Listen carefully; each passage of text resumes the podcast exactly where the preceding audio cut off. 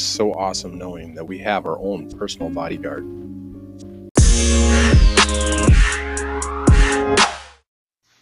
Laurie Anderson, a missionary to the head shrinking Candoshi Shapra Indians of Peru, was looking for a quiet place for her daily time of Bible reading and prayer. So she went down by the edge of the river. After reading the Bible, she took up her prayer list. Eyes closed, she did not see the deadly anaconda weaving through the water until it struck, burying its fangs into her flesh. It withdrew to strike, hitting her arm again and again. As it held her, screaming in its coils, it reared up for the death blow. Then suddenly the giant snake, never known to release its prey, relaxed its grip and slithered off through the water. While Laurie was being treated, a witch doctor from a nearby village burst into the hut and stared at her. She couldn't believe Laurie had survived. She said her son in law, also a witch doctor, had chanted to the spirit of the anaconda that morning and sent it to kill the young missionary.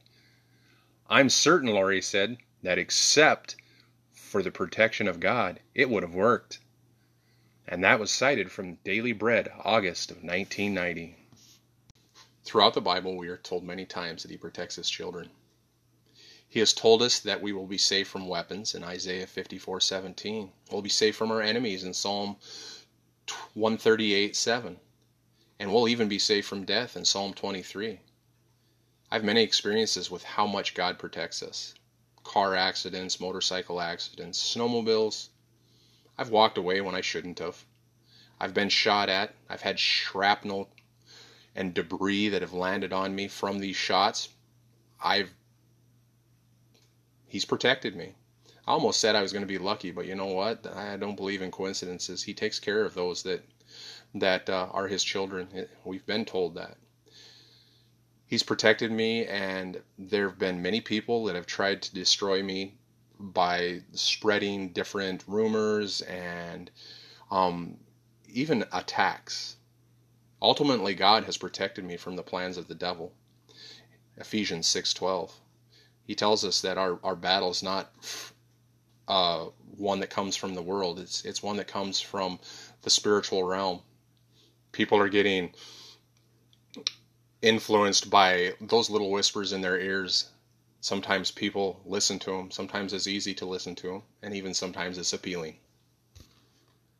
I can say I'm so thankful for the protection that God has given each one of us every day. We've been told, and we speak from experience, that when you pass through the waters, I will be with you, and through the rivers, they shall not overwhelm you. When you walk through fire, you shall not be burned, and the flame shall not consume you. And that comes from Isaiah 43 2. Dear Heavenly Father, thank you for protecting me through all of this chaos, the turmoil, sickness, and everyday life. Thank you for protecting me from my own stupidity, and I sure do have a lot of it sometimes. Thank you for protecting me from people that have not always had the, the best of intentions. And Lord, thank you for being the Teflon that keeps these things away. In Jesus' name, amen. As we leave, I would like to bring up two different points. Point number one if you declare with your mouth Jesus is Lord and believe in your heart that God raised him from the dead, you will be saved. That's Romans 10:9. All you got to do is ask. Believe exactly what happened. And the relationship that you can have with Jesus Christ starts.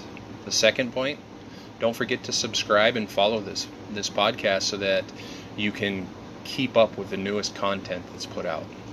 Thank you. Have a nice day.